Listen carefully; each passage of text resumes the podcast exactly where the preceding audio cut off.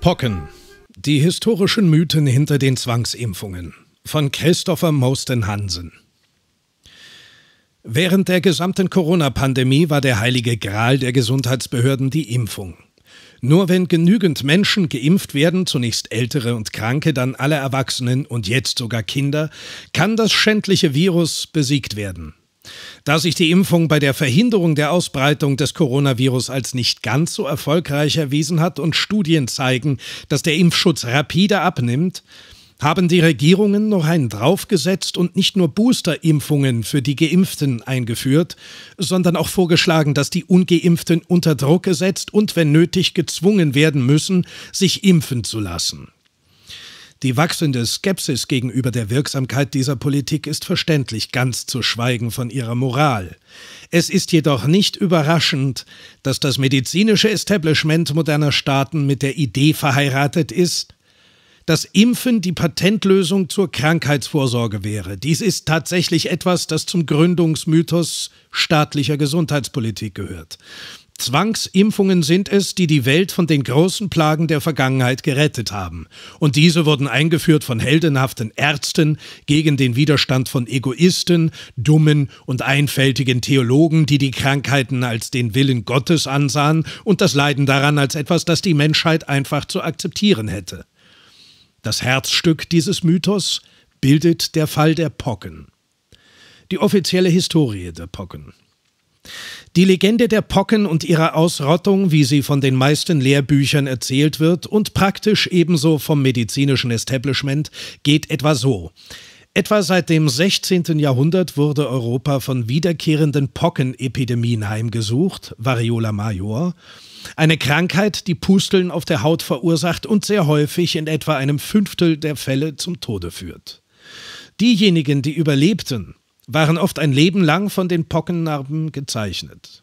Frühe Versuche, dem mit einer Variolation entgegenzutreten, das heißt mit einer Impfung gesunder Erwachsener mit dem Pustelinhalt infizierter Personen, erwiesen sich als unwirksam. Während jene, die diese Behandlung überlebt haben, danach immun waren, trug diese Praxis auch dazu bei, die Krankheit am Leben zu erhalten und innerhalb der Bevölkerung zirkulieren zu lassen. Dann, im Jahre 1796, machte der heroische Dr. Edward Jenner eine wesentliche Entdeckung. Anekdotische Hinweise legten nahe, dass Milchmädchen nicht an Pocken erkrankten und Dr. Jenner mutmaßte, dass sie durch den Kontakt mit dem Rindvieh den Kuhpocken ausgesetzt waren. Variola vaccinia einer Krankheit, die bei Menschen weitaus milder verlief. Er experimentierte daher damit, Kinder mit Kuhpocken zu impfen, und als er sie später durch Variolation den Pocken aussetzte, erwiesen sie sich als immun. Das medizinische Establishment in Gestalt der Royal Society wies den guten Dr. Jenner ab, aber der ließ sich nicht abschrecken und fuhr damit fort, seine neue Behandlungsmethode der Vakzination zu bewerben, und schnell erhielt er Unterstützung von aufgeklärten Ärzten und Staatsmännern, die sein Vorhaben unterstützten. Innerhalb von ein paar Jahren wurden Tausende in Großbritannien geimpft und die Behandlungsmethode verbreitete sich in andere europäische Länder. Kinderimpfung wurde in kurzer Zeit zwangsweise eingeführt in den aufgeklärten Despotien Bayern 1807, Preußen 1835, Dänemark 1810 und Schweden 1814 und andernorts zumindest propagiert, wenn auch nicht mit Zwang durchgesetzt. Schließlich führten auch die Engländer Zwangsimpfungen ein, trotz des frühen Widerstandes von Leuten wie etwa dem Bauern, Journalisten und vielseitigen Haudegen William Cobbett. Ich war stets von der ersten Erwähnung dieser Sache an gegen diese Kuhpockensache. Deshalb war ich mit aller Entschiedenheit dagegen, wie auf den Seiten des Registers dieser Tage nachzulesen ist, dass Jenner 20.000 Pfund an Steuermittel erhält, zum Großteil gezahlt von der arbeitenden Bevölkerung. Diese Nation ist Quacksalbereien aller Art zugeneigt. Und diese spezielle Quacksalberei, abgesegnet von König, Lords und Unterhaus, hat sich über das Land verbreitet wie eine vom Winde getragene Pest Pestilenz. In hunderten Fällen haben Personen, die von Jenner selbst geimpft wurden, danach die wirklichen Pocken bekommen und sie sind entweder an dieser Krankheit gestorben oder nur knapp mit dem Leben davongekommen. Trotz solcher Reaktionäre wie Cobbett, die Fake News verbreiteten, war die Impfung ein großer Erfolg. Die Todesrate von Pocken fiel drastisch überall in Europa in den ersten Jahrzehnten des 19. Jahrhunderts, wie etwa die Epidemien in den 1860er Jahren, in den 1870er Jahren und in den 1880er Jahren. Aber dies bewies natürlich nur die Notwendigkeit von Auffrischungsimpfungen und dass die Minderheit der Impfwiderständler überredet und gedrängt werden müsste, sich impfen zu lassen.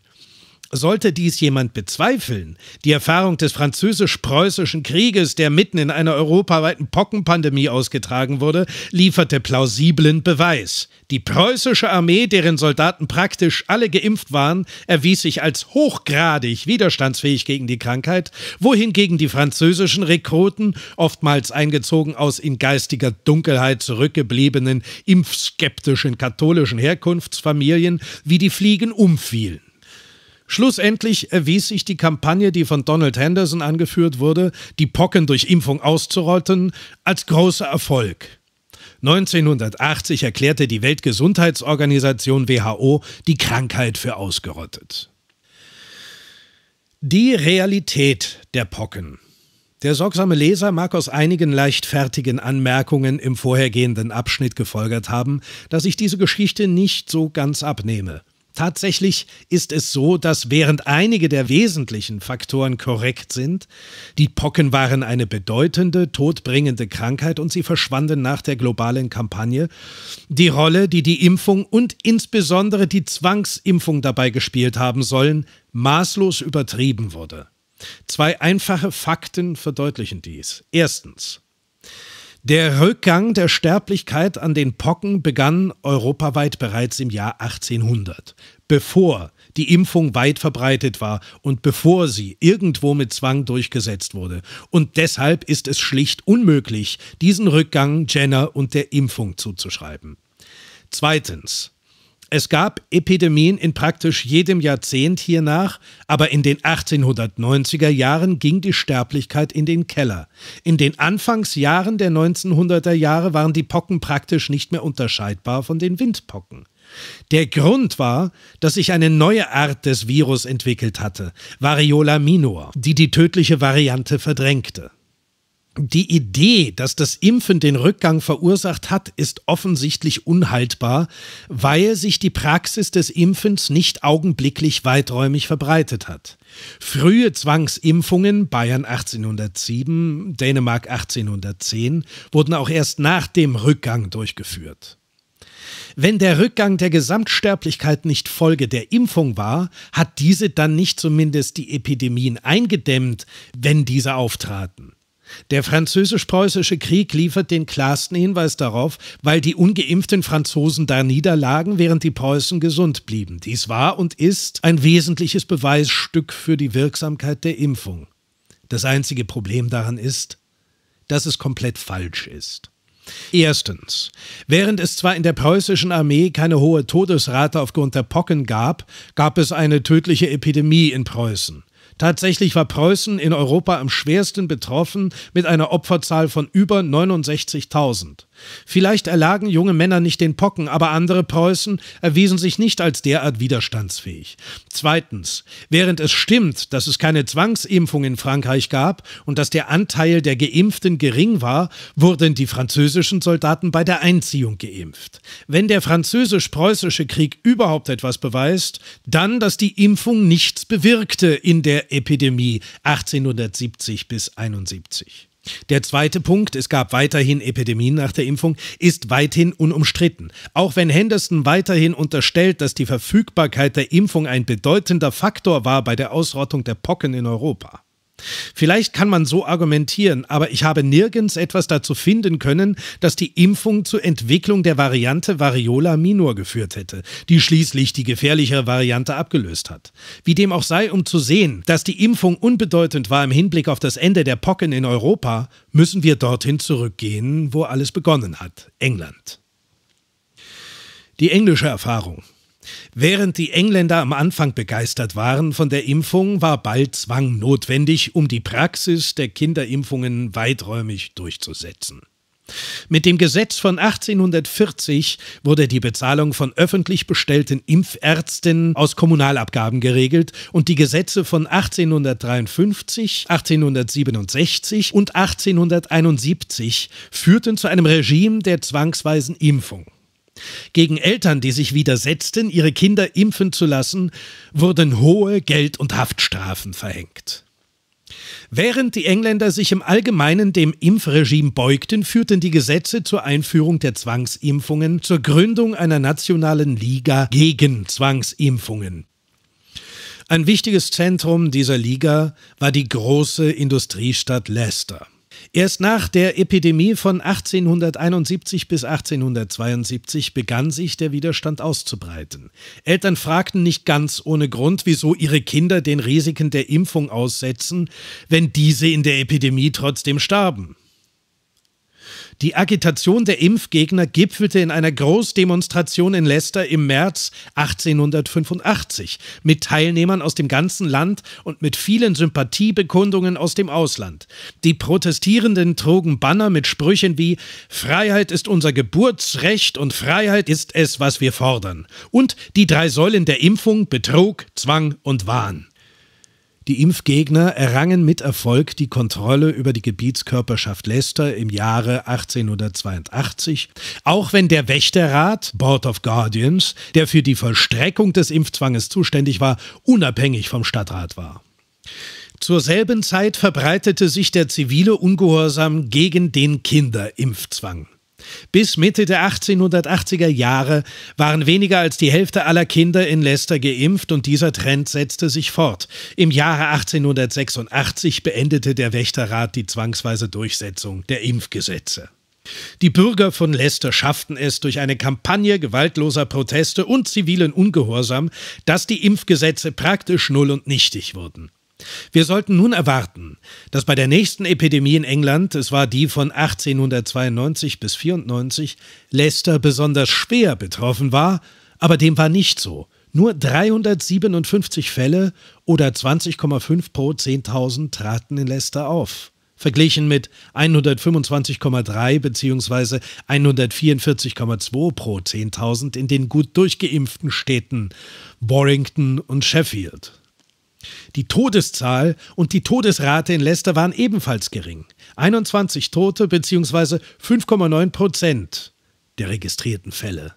357. Dass Leicester kein Pocken-Hotspot wurde, lag nicht alleine an der Fruchtlosigkeit der Impfung. Vielmehr entwickelte die Stadt ein eigenes System, mit den Pocken umzugehen, die Leicester-Methode, die sich hiernach etwa ab 1900 im Rest Englands verbreitete.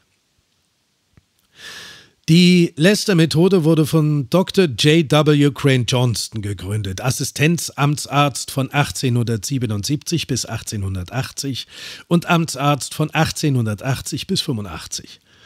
Johnstons Methode war einfach. Unverzügliche Meldung, wenn ein Fall von Pocken bekannt wurde, Einweisung des Patienten ins Krankenhaus und Quarantäne für die engsten Kontakte. Das Meldesystem hatte sich bereits etabliert, als der Hygieneausschuss des Stadtrates 1876 beschlossen hatte, dass zwei Schillinge und sechs Pence gezahlt würden für jeden Fall von Pocken, Scharlach oder Wundrose, der einer Krankenhauseinweisung zustimmte. Der Stadtrat und die Impfgegner betonten zudem die Bedeutsamkeit sanitärer Einrichtungen, einer guten Hygiene und, einen, und eines gesunden Lebenswandels. Das Leicester-Modell war so erfolgreich, dass andere englische Städte es übernahmen und das Meldesystem 1899 gesetzt wurde. Zwischenzeitlich gingen die Impfraten stetig zurück, aber trotz der Epidemien 1892 bis 94 und 1901 kam es nie wieder zu Todesraten wie zuvor. Dr. Millard der 1901 Amtsarzt in Leicester wurde, sprach häufig über die Vorteile der Leicester-Methode und die Gefahren der Kinderimpfung, da mutierte Pockenerreger in einem geimpften Erwachsenen eine verborgene Ursache für Infektionen sein könnten und daher bedrohlich für die Allgemeinheit wären. 1948 wurde die zwangsweise Pockenimpfung offiziell abgeschafft, aber bis dahin war die gesamte englische Bevölkerung de facto ungeimpft und pockenfrei. Dr. G.K. Bose zog 1946 folgende Bilanz. Der Rückgang in den späten Jahrzehnten des 19. Jahrhunderts wurde nahezu allgemein der Impfung zugeschrieben, aber es ist zweifelhaft, inwiefern dies zutrifft. Die Impfung wurde niemals vollständig verabreicht, auch nicht bei Kindern, und sie wurde nur für einige Jahrzehnte auf hohem Niveau gehalten. Es gab also stets einen großen Anteil an der Bevölkerung, der von den Impfgesetzen nicht betroffen war. Auffrischungsimpfungen betrafen nur einen Bruchteil. Gegenwärtig ist die Bevölkerung nahezu vollständig ungeimpft. Die Vertreter der Gesundheitsbürokratie loben sich selbst, dass die Beendigung solcher Ausbrüche ihren Anstrengungen zu verdanken sei, aber ist dem tatsächlich so? Die Geschichte des Anstiegs der Inzidenz und der Veränderungen im Hinblick auf die betroffenen Altersgruppen und des Rückgangs der Pocken führt eher zu der Schlussfolgerung, dass wir es hier mit einem natürlichen Krankheitszyklus zu tun haben, wie bei der Pest und dass die Pocken nicht länger eine natürlich vorkommende Krankheit in diesem Land sind. Was auch immer die Wirkungen der Impfung sein mögen, es ist klar, dass sie nicht der Grund dafür war, dass die Pocken aus England oder Europa verschwanden. Sie mag zur Auslöschung dieser Krankheit im Rest der Welt beigetragen haben, aber in Europa und Nordamerika war sie eindeutig nicht erforderlich. Seit die Krankheit offiziell als ausgerottet gilt, ist die ursprüngliche Kuhpockenimpfung in keinem Land mehr Bestandteil eines Kinderimpfprogramms. Fazit. Staatliche Gesundheitspolitik und Impfprogramme stützen sich auf ein zentrales Narrativ, dass sie entscheidend gewesen wären in der Elimination eines der größten Killer der Geschichte, der Pocken. Wie wir gesehen haben, trifft dies nicht zu. Die Impfung war in Europa und Nordamerika zu keinem Zeitpunkt vollumfänglich verbreitet und der Rückgang der Sterblichkeit und das Verschwinden der Krankheit geschahen in der westlichen Welt zur gleichen Zeit. Unabhängig von den unterschiedlichen gesundheitsbehördlichen Maßnahmen, die es gab. Selbst Länder wie England, die die Zwangsimpfung de facto aufgegeben hatten, waren von der Seuche befreit.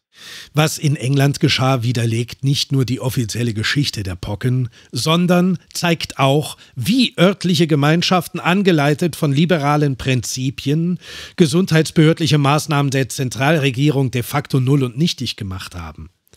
Und in dieser Hinsicht können sie auch für diejenigen als Inspiration dienen, die sich mit Zwang bewährten gesundheitspolizeilichen Maßnahmen entgegenstellen.